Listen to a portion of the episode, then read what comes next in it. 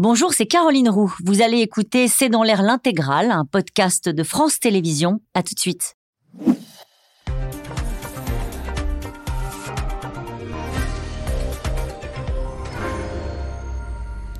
Bonsoir à toutes et à tous. Nous attendons vos questions, SMS, Internet et réseaux sociaux pour alimenter notre discussion. 12 minutes de Marseillaise, de la NUPES, 12 minutes de chaos à l'Assemblée pour couvrir la voix de la Première ministre venue défendre cet après-midi l'usage donc du 49.3 devant un hémicycle bouillonnant et des appels à la démission. Elisabeth Borne a donc renoncé au vote sur la réforme des retraites. Les oppositions depuis dénoncent un déni de démocratie et le passage en force d'un texte dont les Français ne veulent pas, les syndicats ne veulent pas, dont les députés ne veulent pas. Dans l'incapacité de réunir une majorité, le président a justifié à la mi-journée sa méthode au nom de la crise économique et financière. Aujourd'hui, la France plonge dans l'inconnu et le début d'une crise politique. Alors comment va évoluer et peut évoluer la mobilisation sociale et syndicale ? Peut-elle déboucher sur un mouvement de colère dans le pays ? La motion de censure peut-elle être votée et conduire à la chute d'Elisabeth Borne ? Bref, quels sont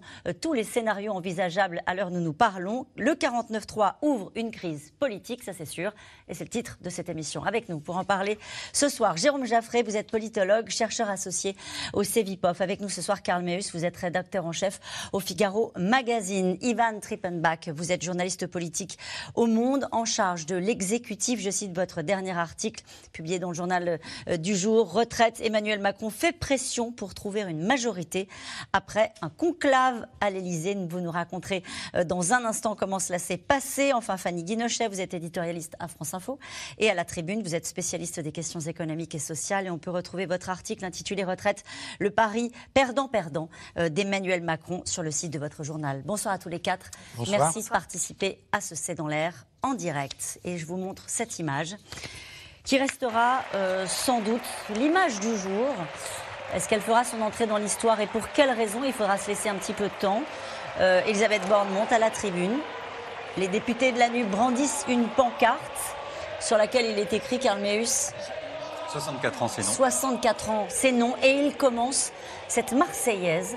Pendant 12 minutes, les députés de la France Insoumise, de la NUPES, tenteront de couvrir la voie et réussiront à couvrir la voie de la Première ministre. Après une suspension de séance, elle finira par tenter d'expliquer pourquoi elle a utilisé ce 49.3. Carl Meeus, ça fait longtemps qu'on n'avait pas vu une scène comme celle-ci à l'Assemblée nationale. Ah, c'est relativement inédit sous la cinquième République même, je pense, parce qu'on avait déjà vu des pancartes brandies, on avait déjà vu entendu un brouhaha, mais le cocktail marseillaise, pancarte, tenter d'empêcher la Première ministre de parler, c'est relativement inédit. Ouais. Sachant que derrière, en dehors de l'hémicycle, il y avait aussi les forces syndicales qui étaient devant l'Assemblée pour faire pression. Donc tout ça est complètement inédit, oui. On ne peut pas dire qu'ils soient surpris de l'usage de ce 49.3. C'est donc la solution qu'a choisie la Première ministre après une matinée où les spécialistes politiques que vous êtes se sont demandé si le président allait prendre le risque d'aller au vote. Jérôme Jaffré. Voilà, ce n'est pas un coup de force, l'usage du 49.3. Il faut le préciser parce qu'on ne sait plus très bien où on en est ce soir et avec les images que vous avez montrées. C'est dans la Constitution, ça a été utilisé régulièrement sous la Ve République. Qu'est-ce que ça veut dire, le 49.3 ? Précisons pour nos téléspectateurs qui ne sont pas tous anciens élèves de Sciences Po. 49.3, mais ils sont tous téléspectateurs de C'est dans l'air et je peux vous dire qu'il y a un gros niveau de jeu. Ils apprennent beaucoup. Ils apprennent beaucoup depuis longtemps avec vous. C'est l'engagement de responsabilité du gouvernement. Il signifie sur un texte que le gouvernement engage sa responsabilité. Et à ce moment-là, il faut qu'une motion de censure soit déposée. Si cette motion de censure est adoptée, majorité absolue des membres de l'Assemblée nationale. Hein, les absents comptent pour le gouvernement. 289 voix pour adopter la motion de censure. Si elle est adoptée, non seulement le texte est rejeté, terminé, mais le ou la Première ministre doit démissionner dans la foulée. Voilà. Donc et il n'y a qu'une seule motion de censure en tout et pour tout qui a été adoptée sous la Ve République et ça remonte à 61 ans. C'est dire la crise politique dans laquelle nous sommes. Et évidemment, l'usage du 49.3, compte tenu de tout ce qui s'est passé depuis 3 mois et des événements de la dernière semaine, ça signe évidemment un échec pour Emmanuel Macron, un échec pour Mme Borne, un échec du gouvernement. Et donc, ça ouvre effectivement, comme vous le disiez, une sorte de crise politique. Ivanne Trippenbach, un échec parce que jusqu'au bout, ils y ont cru. Ils ont cru qu'ils pouvaient arriver à voir, c'est ce que disait même la Première ministre, on l'a quand même entendu, qui disait à l'Assemblée devant les mêmes, hein, il y a une majorité sur ce texte. Il y a une majorité qui existe, qui est naturelle, qui est en fait l'alliance des voix de la droite avec les voix de la majorité présidentielle. Et Elisabeth Borne y croyait vraiment. Jusqu'au tout dernier moment, elle a convaincu Emmanuel Macron de miser sur cette option du vote possible. Et il y a eu 4 réunions en l'espace de 24 heures à l'Élysée, lors desquelles, notamment dans les dernières heures, Elisabeth Borne et Emmanuel Macron étaient penchés sur des tableaux en comptant le nombre de voix qu'il restait à obtenir. Et dans le meilleur des cas, ils avaient tout pile la majorité ou un écart de 2 voix. Donc c'était rien du tout.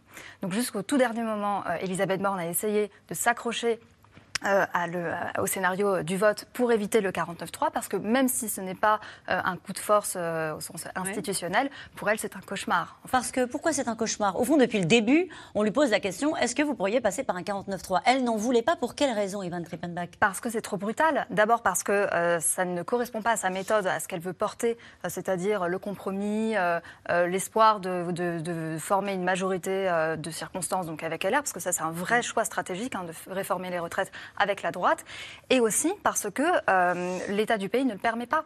C'est la crispation à laquelle on a assisté vis-à-vis de l'opinion publique pendant des semaines, voire des mois, plus la colère sociale et le grand moment des syndicats auquel on assiste aussi, tout ça concourt à éviter à tout prix le 49-3 qu'elle a en plus diabolisé dans les derniers jours. Fanny Guinochet, perdant-perdant. Ah, perdant-perdant, oui, parce qu'il n'y avait pas de... Plus on avançait sur ce texte, dans la séquence parlementaire et sociale, et plus on voyait que le choix pour Emmanuel Macron se rétrécissait, c'est-à-dire qu'il prenait soit un risque, effectivement, d'un vote qui était rare, où jusqu'à ce matin, on ne savait pas soit, et bien finalement, il dégainait le 49-3, qui était quand même, Ivan l'a très bien dit, Ivanne Trippenbach, la brutalité, et on a eu... Depuis la présentation de ce texte, c'est-à-dire début janvier, ça fait 2 mois et demi qu'on entend ce terme. On ne veut pas de cette réforme. En tout cas, dans la rue, il y a plus d'1 million de gens qui se sont réunis plusieurs fois. Il y a eu quand même 8 journées de mobilisation pour dire... On n'écoute pas la rue, il n'y a pas de concertation possible. Et on a assisté à ce dialogue de sourds. Alors, entre l'exécutif, l'Élysée, Elisabeth Borne et la rue, représentée par les syndicats. Et puis, il y avait aussi ce qui se passait dans le sein de l'hémicycle, où là aussi, c'était très tendu. Moi qui suis les événements sociaux depuis 20 ans, c'est vrai que là aussi c'est assez inédit de voir 8 mobilisations avec autant, une unité syndicale comme ça, et aussi autant de gens qui vont manifester dans un contexte que souvent on compare avec 2010, où c'est la dernière fois où on a décalé l'âge de départ à la retraite, on était passé de 60 à 62 ans. Donc c'est souvent la comparaison qui est faite. Les syndicats étaient unis, il y avait aussi beaucoup de monde, mais on n'était pas dans un contexte d'inflation comme ça. On ne sortait pas du Covid avec tout ce que ça comporte. On avait des syndicats unis, mais on avait, même si on avait, c'était au temps de Nicolas Sarkozy, on disait il faut faire cette réforme, un peu pour les mêmes raisons, le régime est en faillite. Il y avait de la négociation, de la discussion, il y avait un Raymond Soubi, il y avait des ministres qui recevaient dans les coulisses des réunions, qui prenaient contact au téléphone. Là, vous entendez Laurent Berger, qui est devenu le leader de la contestation, dire, écoutez, depuis le 10 janvier, la présentation du texte, je n'ai pas eu un seul échange, un dimanche avec Elisabeth Borne. Elle dit, Elisabeth Borne, tout à l'heure à la tribune, nous avons mené des concertations avec les organisations syndicales et patronales. Fermez le banc, on leur a parlé. Oui, alors sauf que la concertation, elle s'est faite avant le 10 janvier. Et la concertation, c'était vraiment la concertation en disant, écoutez, on va vous expliquer, on va concerter, mais il y a un truc... C'est les 64 ans. Et puis, ça va se passer comme ça, il y a tant d'économies à faire. C'est pour ça. Donc, en fait, vous êtes en train de dire, Fanny Guinochet, peut-être pas passage en force institutionnelle, mais passage en force politique vis-à-vis, notamment aussi des forces sociales et syndicales. En tout cas, vis-à-vis des forces sociales, dans un contexte où, en plus, elles ont été malmenées par le premier quinquennat Macron, où elles ont été méprisées. Et là, c'est vrai que le passage en force... J'ai rarement vu un alignement avec une CFDT aussi remontée. Alors certes, il y a des histoires personnelles, des animosités personnelles, mais la petite histoire et la grande histoire, vous avez quand même des syndicats aujourd'hui qui ont le sentiment de n'avoir pas pu peser du tout sur le texte. Et on y reviendra, Fanny Guinochet. Le choix qu'a fait finalement jusqu'au bout, c'est d'essayer de travailler ce texte avec la droite et non pas avec les syndicats. Et on y reviendra parce que la question que se posent sans doute les gens qui vous regardent, c'est qu'est-ce qui va se passer maintenant et que vont décider les syndicats avant ce 49.3. Philippe Martinez avait dit utiliser un 49.3, ce ne serait pas glorieux. Et Laurent Berger avait dit que ce serait un vice démocratique. Et à partir de ça, on va voir dans un instant qu'ils ont bien l'intention de poursuivre la mobilisation. Les Français, eux, quand on les interroge sur le 49.3, ils disent à 78% que c'est injustifié de recourir au 49.3 pour cette réforme des retraites. Une dernière question avec vous, Carl Meeus. Après tout ce que vous avez dit les uns les autres, les gens qui nous regardent peuvent se dire, bon, bah, en fait, quand un vote n'est pas acquis, on ne vote pas. On vote au final au Parlement que lorsque l'on sait exactement le résultat à la fin. Non, mais... C'est le parlementarisme rationalisé, comme on l'apprend, c'est-à-dire que normalement la Ve République, le système électoral fait que le gouvernement dispose d'une majorité absolue et est relativement tranquille, et donc effectivement à chaque texte, il sait qu'il a cette majorité. Là, depuis le mois de juin, parce que ça fait pas un an que les députés sont là. Hein. Oui. Enfin, c'est vrai, faut le rappeler. Il faut quand même le rappeler, parce qu'on entend parler de possible dissolution de ça, ça ne fait pas un an qu'ils sont là, et qu'on sait qu'il n'y a pas de majorité absolue. Et donc, Elisabeth Borne, faut se replonger peut-être à ce qui s'est passé cet automne. À l'automne dernier, Emmanuel Macron dit « je vais passer la réforme », enfin propose en disant « pourquoi ne passeront-on pas cette réforme par un amendement au projet de loi de financement de la sécurité sociale ?» Cri d'orfraie de tout le monde en disant « mais non, vous n'allez pas faire ça par un amendement, sur un texte qui peut en plus aboutir à un 49.3, donc il faut une discussion ». François Bayrou dit « prenons le temps pour apaiser le pays et discuter avec les syndicats ». Et Elisabeth Borne, au fond, lui dit « mais oui ». Je peux arriver à une majorité. Elle l'a répété d'ailleurs plusieurs fois en disant une majorité existe, encore tout à l'heure dans l'hémicycle. Certes, elle existe sur le papier, sauf que 5 mois plus tard, qu'est-ce qui se passe ?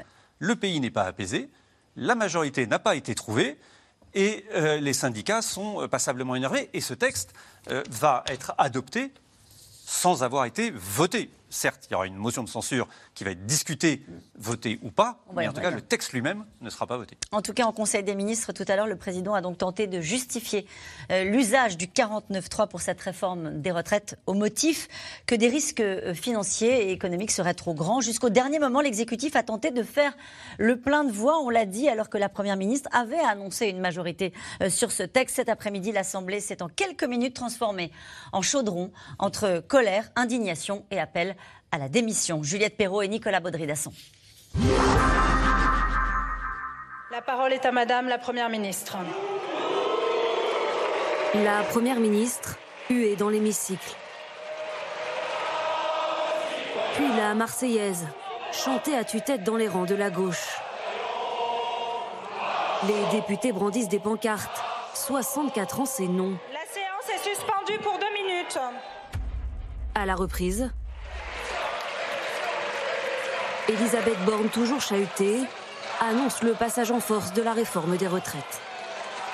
Aussi, sur le fondement de l'article 49, alinéa 3 de la Constitution, j'engage la responsabilité de mon gouvernement. La NUPES n'attend pas la fin du discours pour quitter l'hémicycle. L'opposition s'insurge. La Première ministre, en annonçant le 49.3, vient de finir d'humilier, de bafouer le Parlement une bonne fois pour toutes. Ce gouvernement, cette Première ministre, n'est pas digne de notre démocratie, n'est pas digne de la République. Madame Borne, en réalité, elle n'a rien à dire. Enfin, elle n'a rien d'autre à dire que la gifle qu'elle vient d'envoyer au visage des Français. En leur disant, vous êtes opposés à cette réforme, les députés sont opposés à cette réforme, et pourtant nous ferons de force passer cette réforme. Ça n'est pas admissible. Alors elle a annoncé elle-même qu'elle acceptait d'être le fusible. Banco, qu'elle saute. Un 49.3 pour préserver la majorité. S'est défendu quelques minutes plus tôt Emmanuel Macron en Conseil des ministres. Mon intérêt politique aurait été d'aller au vote. Parmi vous tous, je ne suis pas celui qui risque sa place ou son siège. Chronique d'une folle journée où le président a finalement imposé son choix. Ce matin, ambiance fébrile à l'Élysée. À 8h15, Emmanuel Macron convoque Elisabeth Borne, la présidente de l'Assemblée nationale Yaël Braun-Pivet et les présidents des groupes parlementaires de la majorité. La veille, au terme de 8h30 de discussion, la commission mixte paritaire s'est accordée sur une version commune du texte. Nous espérons un vote demain, à la fois au Sénat et à l'Assemblée nationale. Mais l'issue du vote reste incertaine. Malgré toutes les concessions accordées aux Républicains, le scrutin allait se jouer à quelques voix près pour la majorité. À 9h ce matin, c'est d'abord le Sénat qui examine la version finale du texte. À la tribune, un ministre du Travail, fébrile lui aussi. Merci pour votre travail, merci pour votre attention et je l'espère à bientôt pour de nouveaux textes et de nouveaux débats. Mais au Sénat dominé par la droite, la prise de risque reste très limitée. Sans surprise, le texte est adopté à une large majorité. Pour 193, contre 114, le Sénat a adopté. Emmanuel Macron, lui, est pendant ce temps au Quai d'Orsay pour un tout autre dossier. Le président y va quand même de sa petite phrase sur l'enjeu de la journée. La seule journée d'aujourd'hui permet de montrer que par ailleurs, faire des économies intelligentes de finances publiques n'est pas un mouvement spontané ni de la nation ni des administrations et suppose des choix que j'assume par ailleurs. Choix assumés jusqu'au bout. À midi, deuxième réunion de crise à l'Élysée. Malgré les coups de téléphone aux uns et aux autres, l'issue d'un vote reste impossible à prédire. Heure après heure, une même question. Le chef de l'État va-t-il prendre son risque ou céder à la tentation du 49.3 ? Au même moment, les syndicats unis sont aux portes de l'Assemblée pour tenter de peser une dernière fois dans le débat. Nous, on leur propose un point de jonction d'une certaine manière. On leur propose d'écouter ce qui s'est dit dans le mouvement social, dans les entreprises, dans le monde du travail, dans les rues, et puis de se dire, bah non, c'est pas cette réforme qu'il faut. Il en faut sans doute une autre, mais on ne peut pas la voter. À l'Élysée, le suspense continue. À 14h, Emmanuel Macron réunit une dernière fois ses troupes avant la séance dans l'hémicycle. Le 49.3 est finalement annoncé, in extremis. Le président n'a pas pris son risque. Depuis 16h, les opposants à la réforme descendent place de la Concorde, à quelques mètres de l'Assemblée nationale. Jean-Luc Mélenchon est venu grossir les rangs. Ça y est, vous m'avez vu, vous m'avez photographié, c'est bon. Les fumigènes sont de sortie. Philippe Martinez de la CGT appelle, je cite, à amplifier les grèves et la mobilisation. Et vous me disiez à l'instant, parce que vous étiez à l'Assemblée, Carl Meeus, en début d'après-midi, que Jean-Luc Mélenchon était présent alors qu'il n'est pas député. Il n'est pas député, mais alors il n'était pas présent dans l'hémicycle, mais il était présent dans le public. Et vous, si vous voulez, il y a une image, parce que certains journalistes l'ont photographié, et puis il y a les caméras, on le voit à son balcon, au-dessus des députés. Et ça donne vraiment l'impression presque d'un marionnettiste qui commande aux députés de le faire. Et on se souvient, en première lecture, il avait envoyé un tweet pour protester contre l'abandon de certains amendements par la NUPES pour accélérer. Et lui avait dit dans son message, mais non, il ne faut pas accélérer, il faut continuer à bloquer parce qu'en gros, on est minoritaire, donc il ne faut pas qu'il y ait de vote.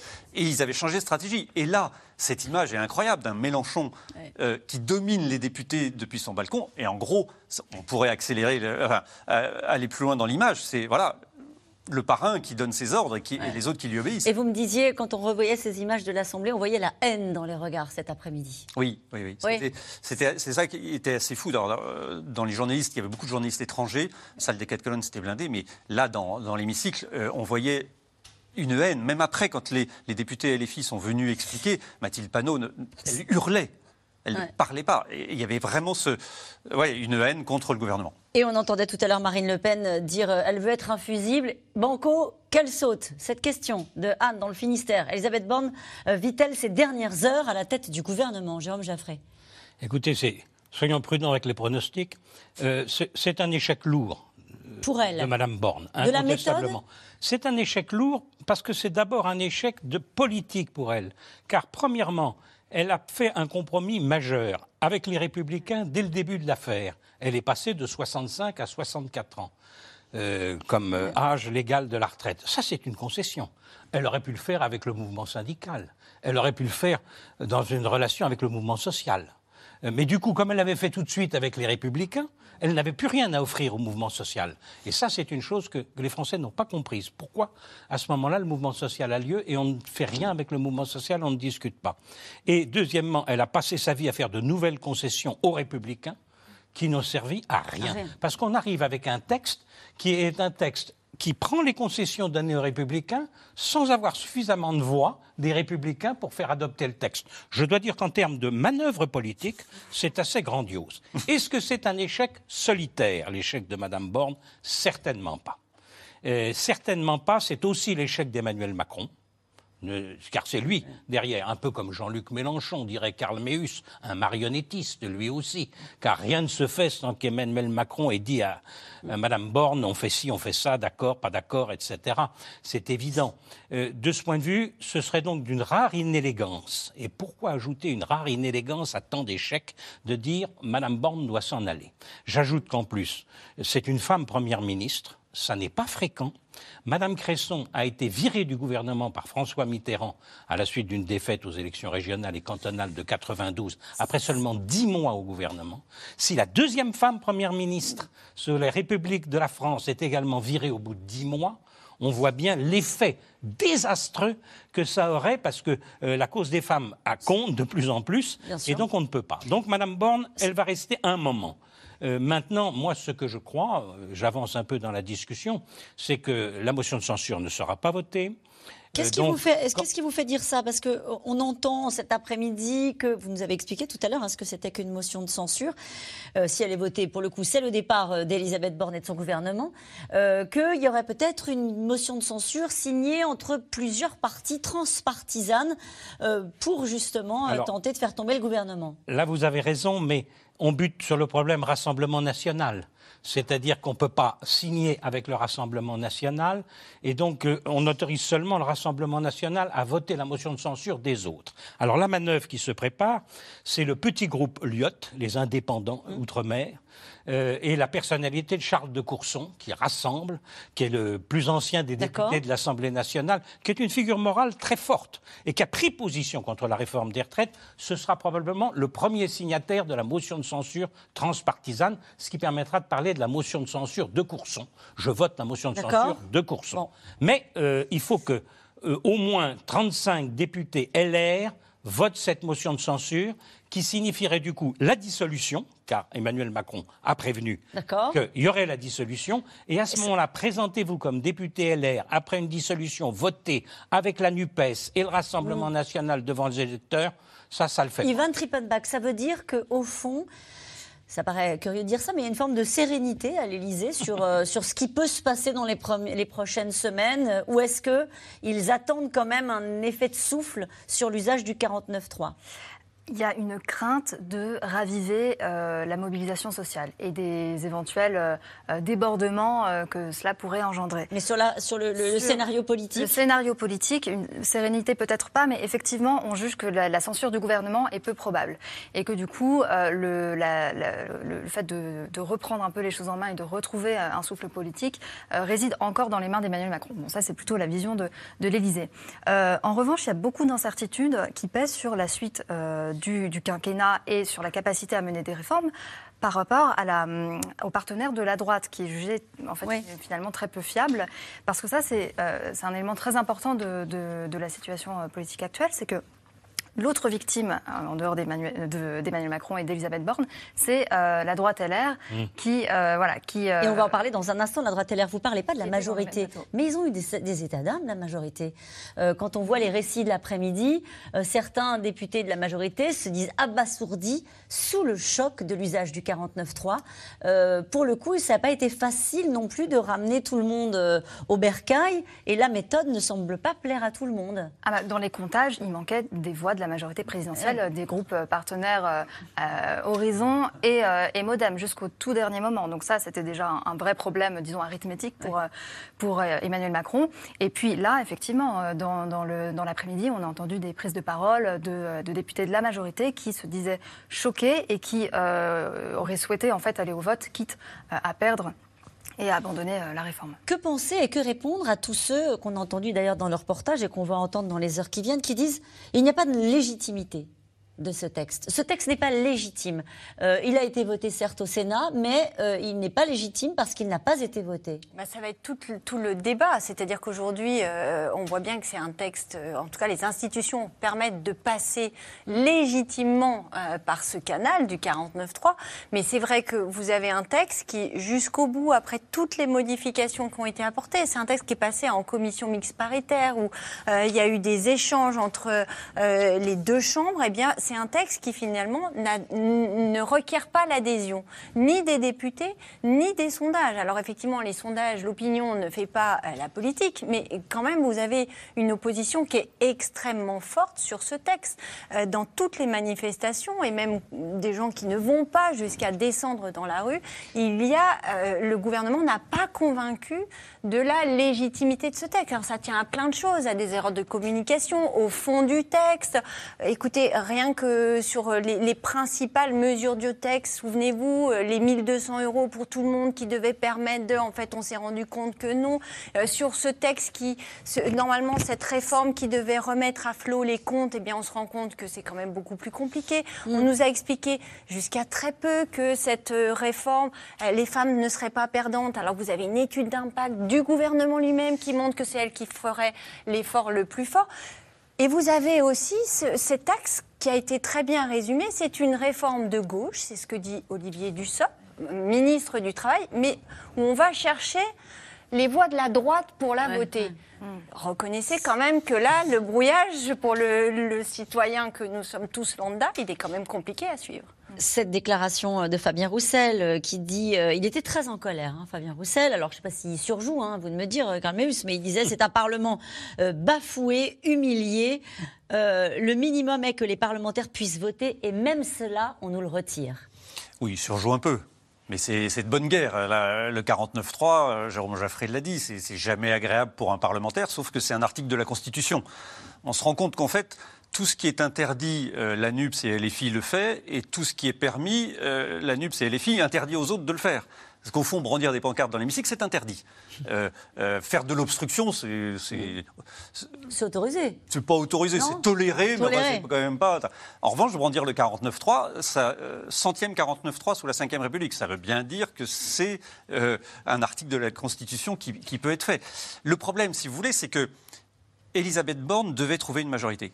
Elle ne l'a pas trouvée, puisqu'elle brandit le 49.3.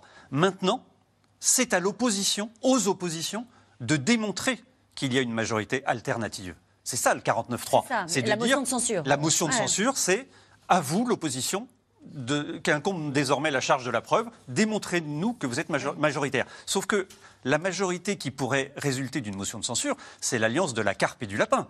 Parce que vous allez avoir des votes du Rassemblement National et de la France Insoumise. Ils n'ont strictement rien à voir ensemble. Ça, on l'a déjà vu. Ça, c'est déjà vu. Mais là, dans la signature... du dépôt d'une motion de censure, il faut 58 députés. Ouais. Le groupe Lyot, ils sont 20. Il manque donc 38 députés. Il faut aller les chercher un peu partout. Quand vous envoyez des SMS en disant mais à des LR, vous êtes prêts à signer une motion de censure ? Motion de censure de Lyot, on est prêt. On cherche avec le PC. Ah. Donc vous avez le PC. Charles Amédée de Courson, il va signer une motion de censure avec le Parti communiste.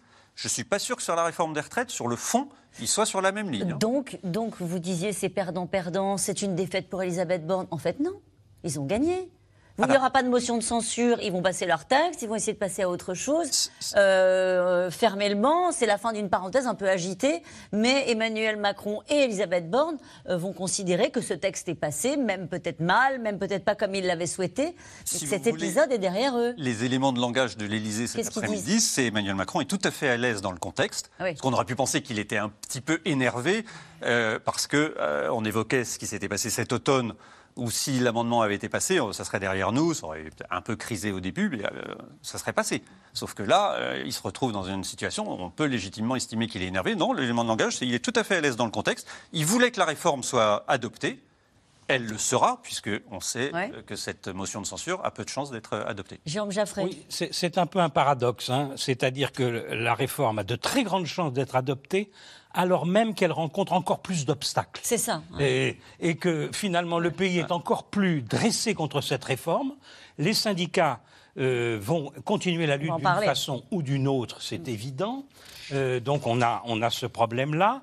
Le pays considère aussi en profondeur que cette réforme n'est pas valide. Et pourtant, elle va rentrer en application. Donc là, nous sommes dans les contradictions complètes entre le fait de gouverner et l'acceptation du pays. Et ça, c'est très inquiétant, parce que la démocratie politique, à ce moment-là, devient une démocratie brutale. Une démocratie qui impose quelque chose, alors que les gens n'en veulent pas. Parce que le 49.3, c'est sa 100e application, rappelle Carl Meeus. Mais à la vérité, on a changé d'époque.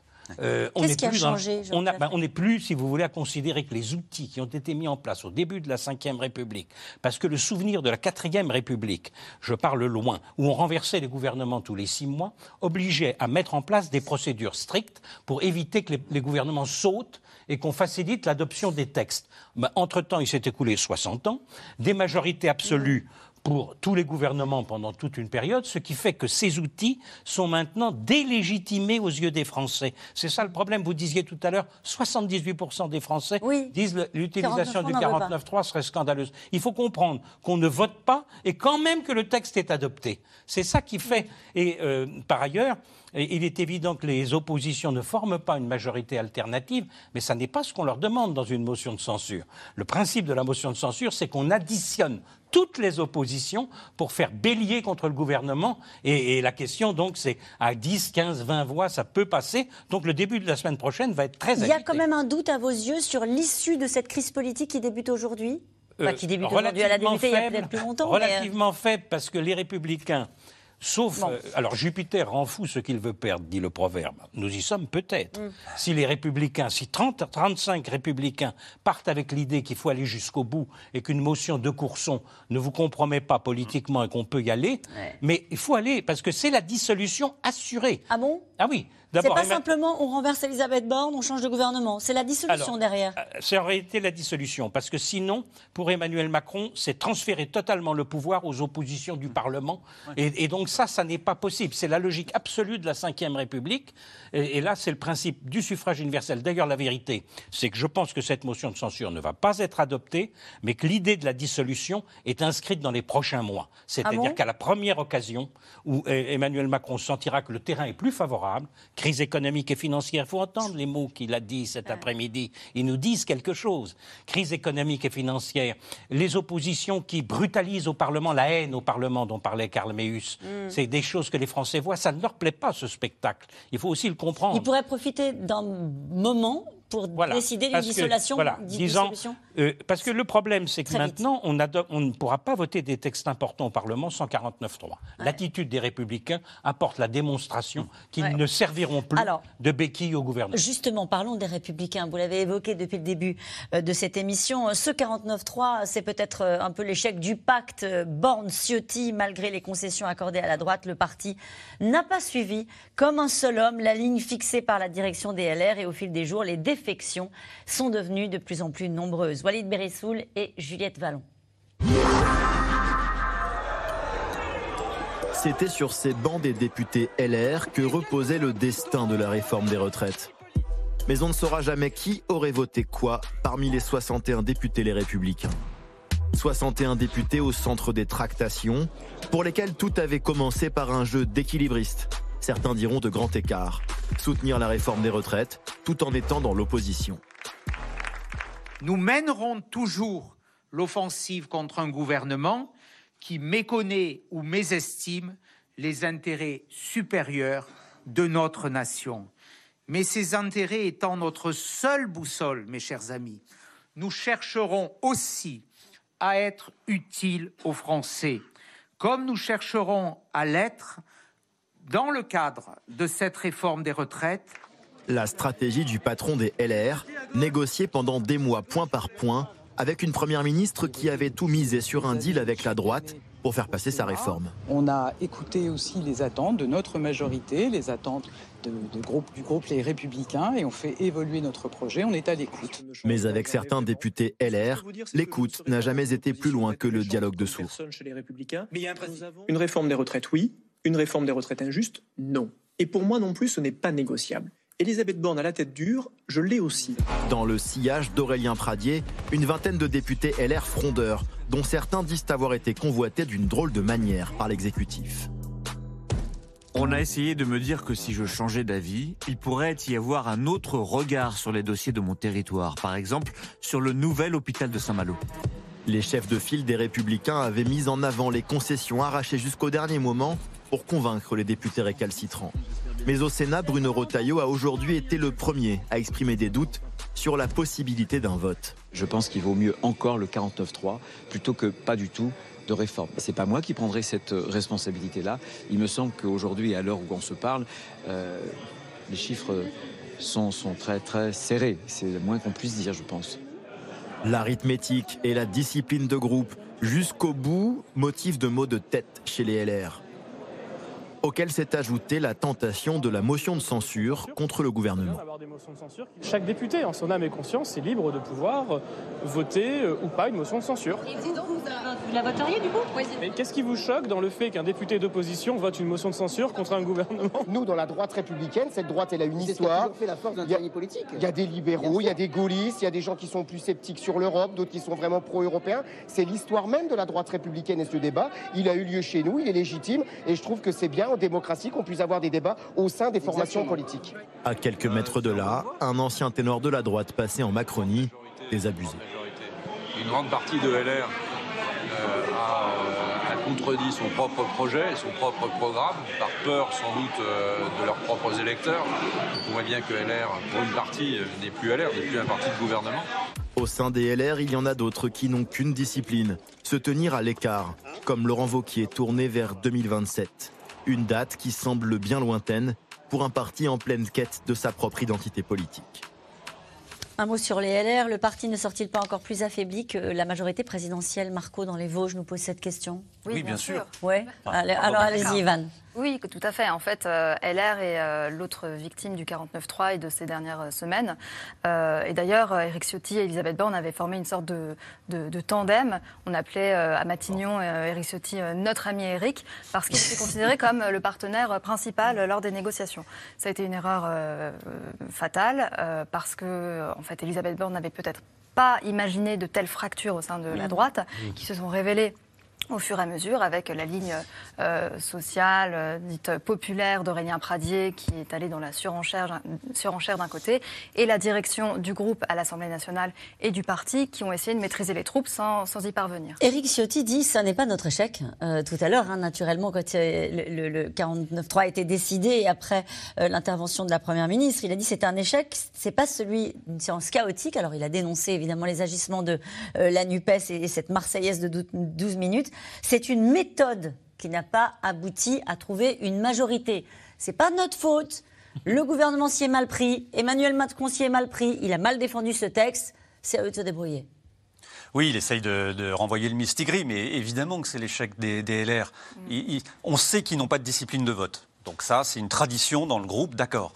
Mais de là à laisser en son sein des gens totalement opposés, systématiquement opposés. Ce qui est intéressant, Jérôme Jaffré évoquait le changement de comportement. Elle défie la violence, est-ce que la motion de censure aujourd'hui, on n'est plus sûr. Mais ce qui est intéressant, c'est de voir le comportement d'Aurélien Pradié.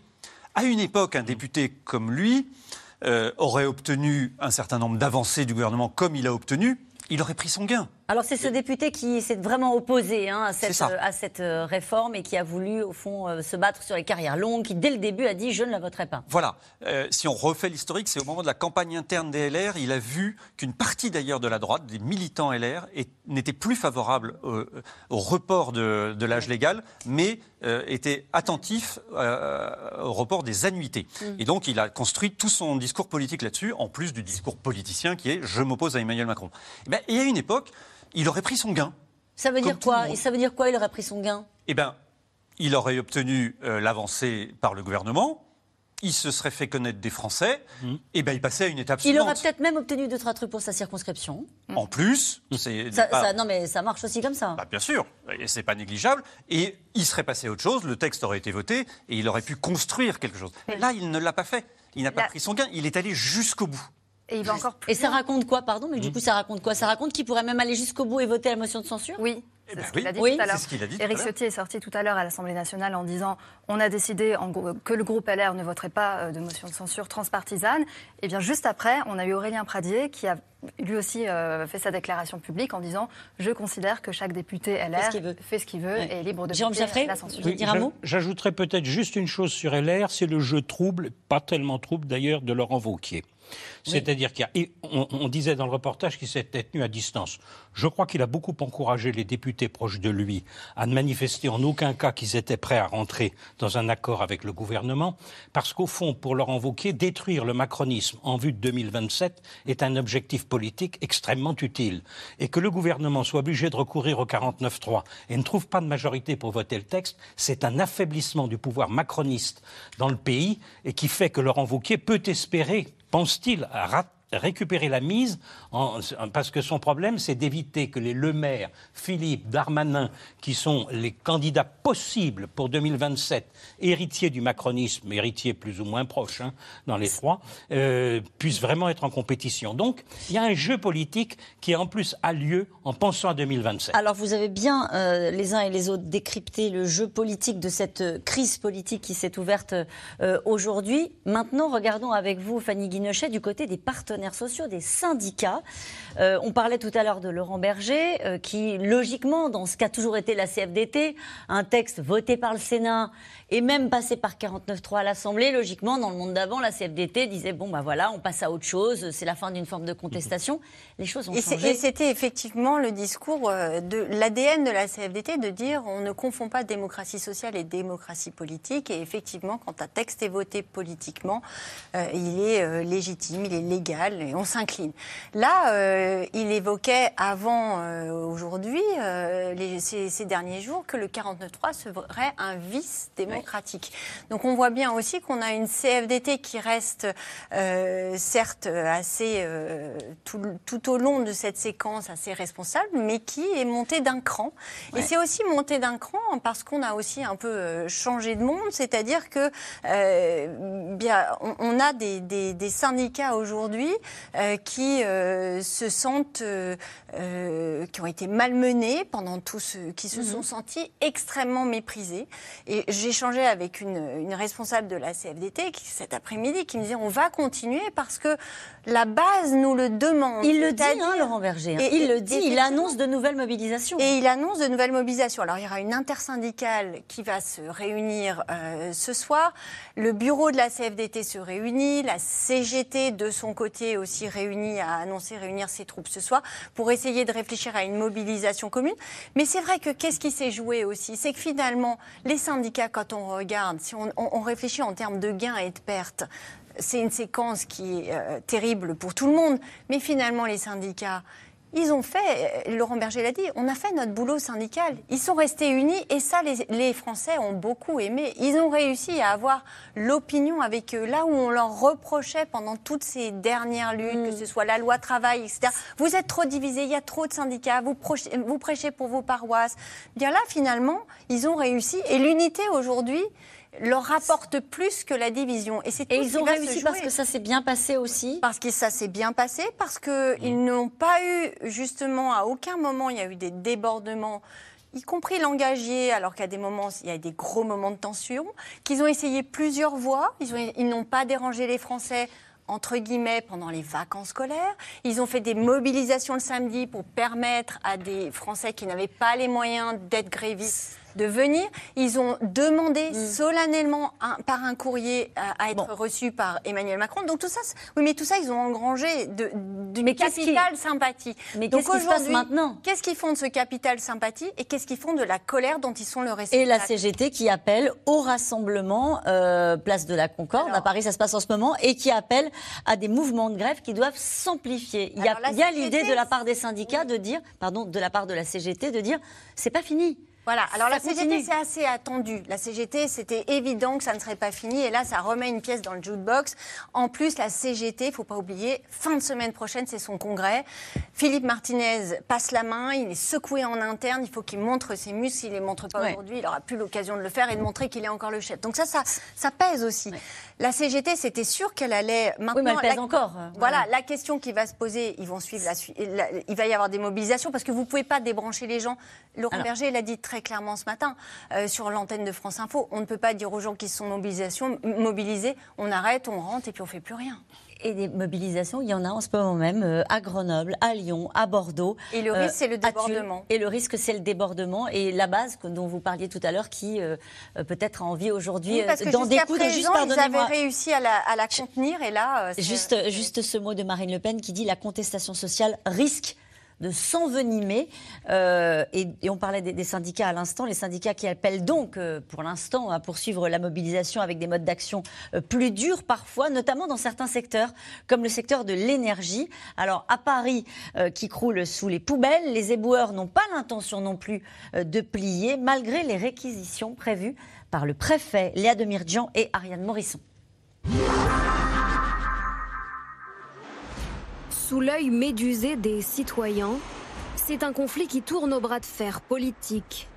La grève des éboueurs à Nantes, Le Havre ou comme ici à Paris, où plus de 9000 tonnes de déchets ne sont plus ramassées depuis plus d'une semaine. Moi, je vous dis mon soutien total, entier, à ce mouvement social. Je dis au gouvernement, déjà parler avec eux. Déjà essayé de comprendre ce qu'ils sont en train de vous dire. La responsabilité politique, elle incombe à la maire de Paris. La mairie contre l'État, l'État contre la mairie. Chacun se renvoie la responsabilité. Puisque la mairie refuse de réquisitionner les agents, c'est donc la préfecture qui le fera. Sauf que sur les différents points de blocage, les éboueurs ne veulent pas céder. Personnellement, ils peuvent me réquisitionner, mais pour faire quoi ? Il va m'imposer quoi ? De sortir, et je vais sortir, puis ça s'arrête là. Je ferai de la visite dans Paris, voilà. Moi, je peux vous dire clairement que si on réquisitionne, le camion ne chauffera pas. Hein. Le moteur, il sera presque tiède. Hein. J'irai à ma cadence. Après des semaines de manifestations, de blocages, et maintenant un 49.3, quel avenir pour la mobilisation ? Ces derniers jours, la contestation est déjà montée d'un cran, comme avec ces militants de la CGT Énergie. Allez, allez les potes, allez! Ce jour-là, ils ont coupé une partie du réseau électrique des chantiers des JO.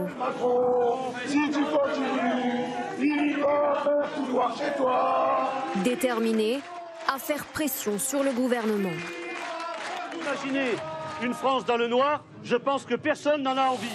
Des coupures d'électricité un peu partout en France qui ont aussi visé des élus. Des modes d'action plus radicaux qui pourraient se poursuivre après ce 49.3. La limite, c'est les usagers. Le reste, pour nous, c'est nos limites. La colère, elle est tellement grande qu'à un moment donné, s'il faut rendre les clés du camion, on va les rendre. Et le gouvernement et son président de la République, ils vont véritablement subir toutes les conséquences de cette colère qui est énorme. Pas de fin de parti dans la rue donc.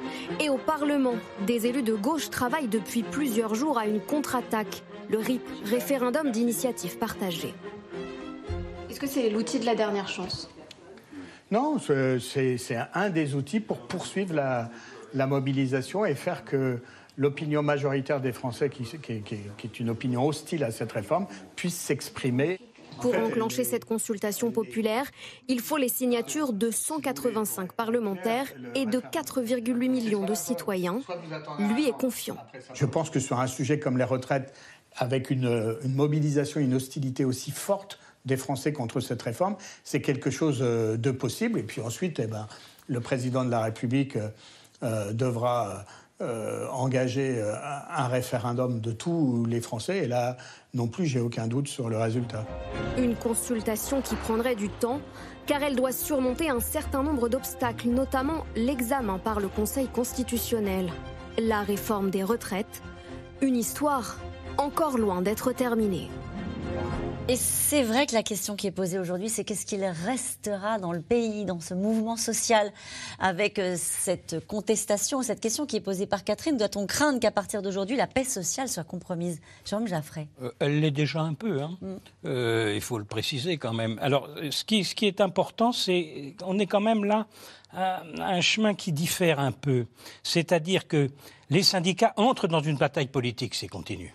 Ça change, c'est pas parce que la réforme adoptée par le 49.3, elle est quand même adoptée à ce moment-là. Si les syndicats donnent l'ordre de continuer, c'est un bras de fer politique avec le pouvoir. Et non plus, je porte un mouvement social, je défends les salariés, je défends un droit qui est l'âge légal de la retraite. Ça change la donne. Et le problème d'un mouvement social, c'est qu'il faut atterrir. C'est pas tout de le mener. Et il faut atterrir, c'est-à-dire pour le mouvement, pour les syndicats. Deuxièmement, vous avez... Pardon, je peux rester sur l'atterrissage ? Bien sûr.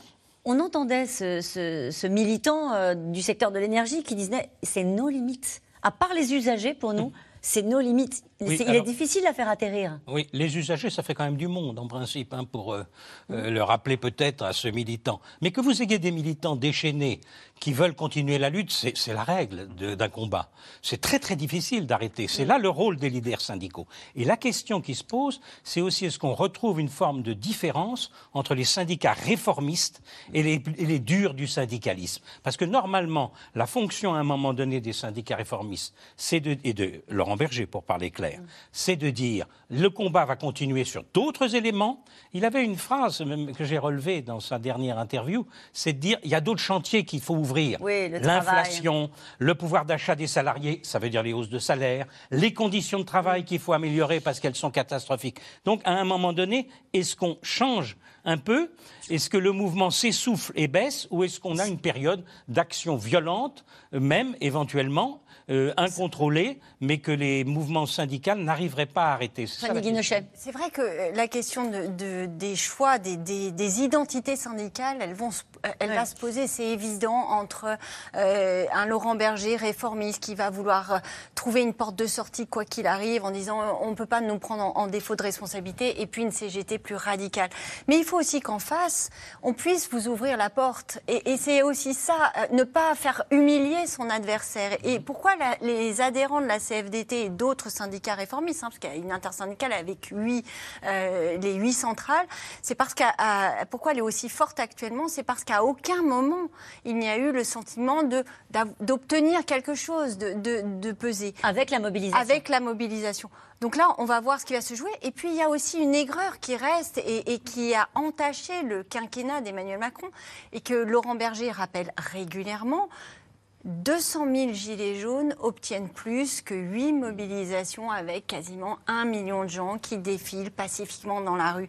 Et ça, quelque part, eh bien, c'est compliqué d'expliquer aux gens. Tout ça dans un contexte de crise économique où les milliards ont été déversés à flot, et là où on demande aux gens de travailler 2 ans de plus, et les gens disent mais pourquoi on ne trouve pas finalement aussi de l'argent pour les retraites?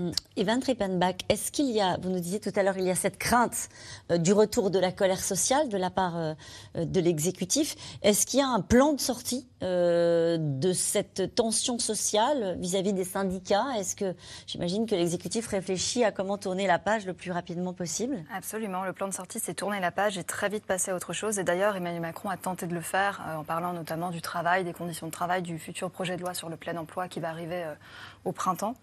Donc en fait, la manière d'avancer pour le gouvernement, c'est au plus vite entamer de nouveaux chantiers, et notamment des choses qui sont un peu plus porteuses, un peu plus positives, on va dire, pour l'avenir. Sauf que on a d'autres débats très clivants qui s'annoncent, notamment le débat sur l'immigration porté par Gérald Darmanin. Et puis aussi, on a une mobilisation qui est déterminée à continuer, même si effectivement la loi est votée. Je reviens juste sur la conséquence politique qu'on mentionnait tout à l'heure, parce que effectivement il y a l'aspect de paix sociale et d'éventuels débordements à court terme, mais on a aussi le risque d'un ressentiment dans la société qui va se développer et s'ancrer dans le pays, notamment avec des conséquences électorales possibles. Et ça, c'est quelque chose qui est très présent dans le discours des syndicats. Tous les politologues en parlent, de ce ressentiment, de ce qu'il pourrait rester dans le pays, au fond peut-être une apparence de calme et de résignation, mais quelque chose qui bouillonnerait et qui sortirait peut-être aux prochaines élections. C'est peut-être un peu tôt pour pronostiquer ce genre de choses. La chance d'Emmanuel Macron, c'est qu'on est une année sans élection, que la prochaine élection, c'est un scrutin européen qui n'est pas celui qui mobilise le plus les Français et qui est sur des enjeux différents, qu'ensuite on aborde encore 2025 sans élection. Il y aura les JO à Paris qui sont peut-être plutôt un événement fédérateur et que les prochaines élections, ce sont les municipales de 2026. Allez, nous revenons maintenant à vos questions. Une question de Marlène en Corrèze. Le 49.3, dans un tel contexte, n'est-il pas un scandale démocratique? Jérôme Jaffré, on a beaucoup entendu ça depuis cet après-midi. Déni démocratique. Voilà, c'est déni est probablement plus juste que scandale dans l'expression du mécontentement. Et je pense que la motion de censure de Courson, comme on l'appelle déjà, mettra ça en avant. Elle ne mettra pas en avant la réforme des retraites, elle mettra en avant le déni démocratique. Pourquoi? On a eu la conjugaison d'une procédure accélérée au Parlement. On a limité le temps de discussion du Parlement. C'est le fameux article, tout le monde maintenant finit par brandir son article de la Constitution, l'article 47.1. Ensuite, vous avez le vote bloqué au Sénat, 44.2. Puis ensuite, vous avez une conjonction qu'on n'a jamais vue à ce point, le 49.3. Du coup, ça fait beaucoup. Ça n'est pas un scandale démocratique en ce sens, mais par exemple en Allemagne, si vous voulez, il y a à peu près la même chose, sauf que c'est mieux tourné. C'est-à-dire que c'est la motion de défiance constructive. Il faut, pour renverser le chancelier en Allemagne, que le Bundestag, le Parlement allemand, élise en même temps le nouveau chancelier. D'accord. C'est-à-dire, donc, c'est pas simple.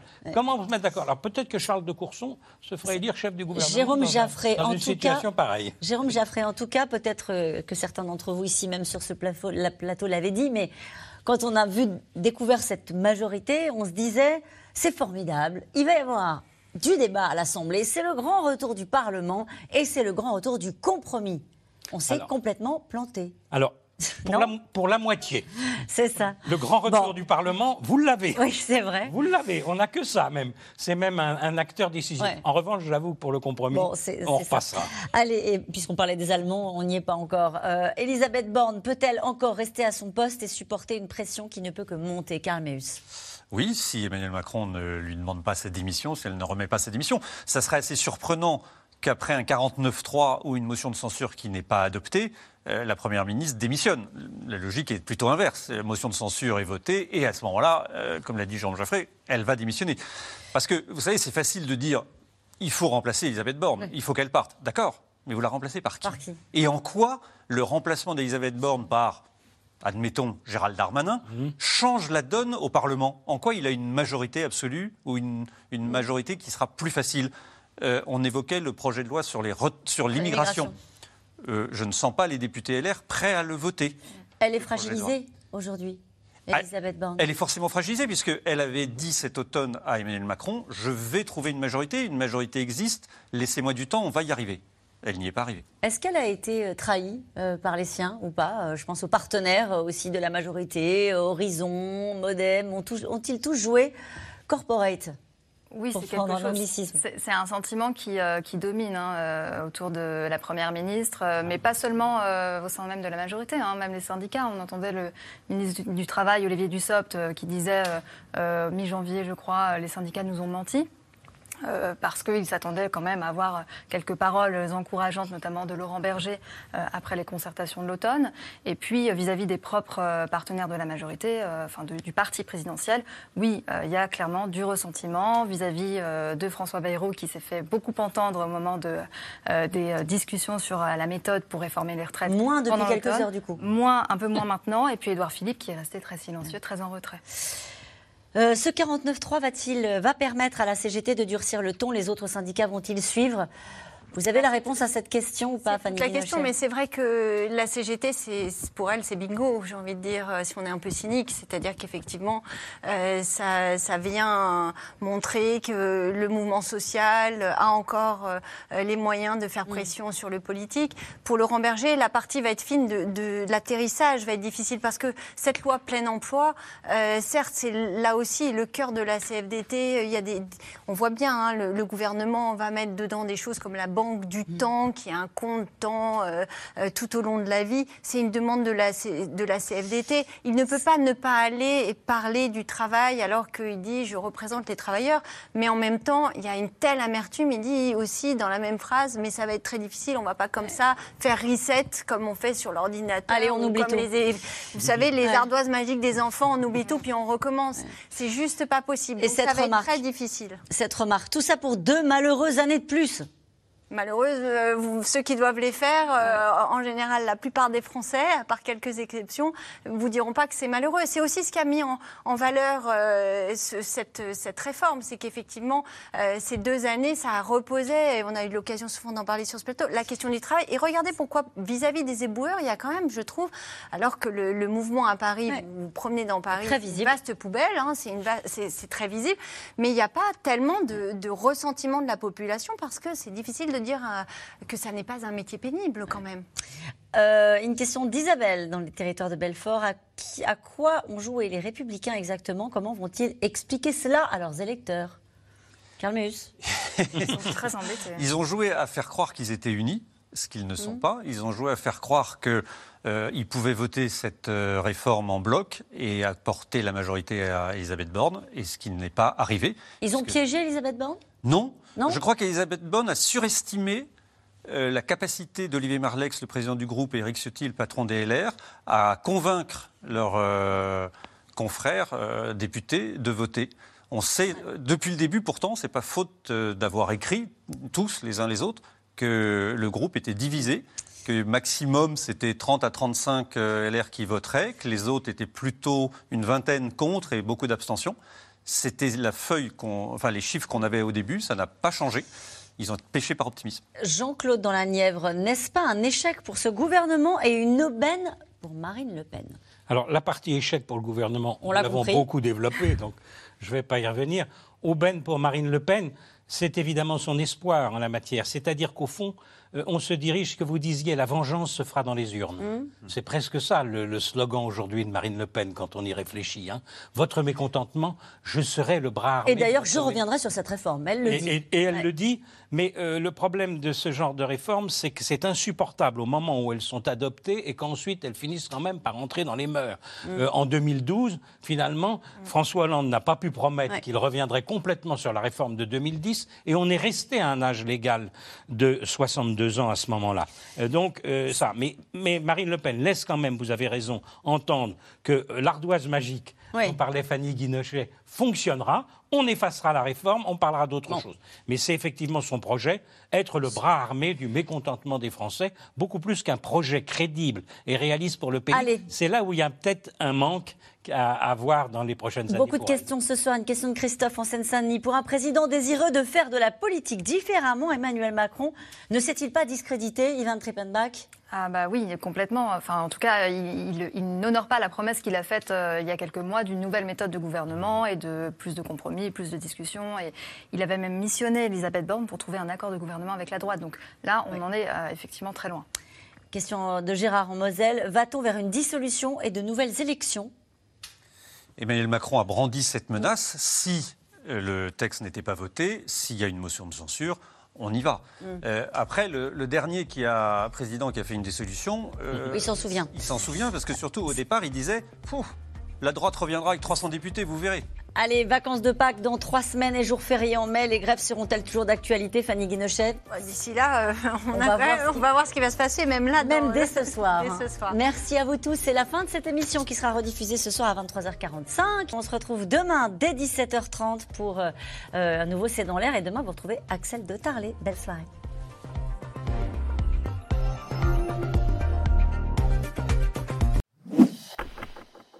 Merci d'avoir écouté C'est dans l'air. Comme vous le savez, vous pouvez désormais écouter l'intégrale, mais aussi l'invité ou vos questions à nos experts. Tous ces podcasts sont disponibles gratuitement sur toutes les plateformes de streaming audio. Et pour le replay vidéo, c'est sur France.tv, bien évidemment. À bientôt.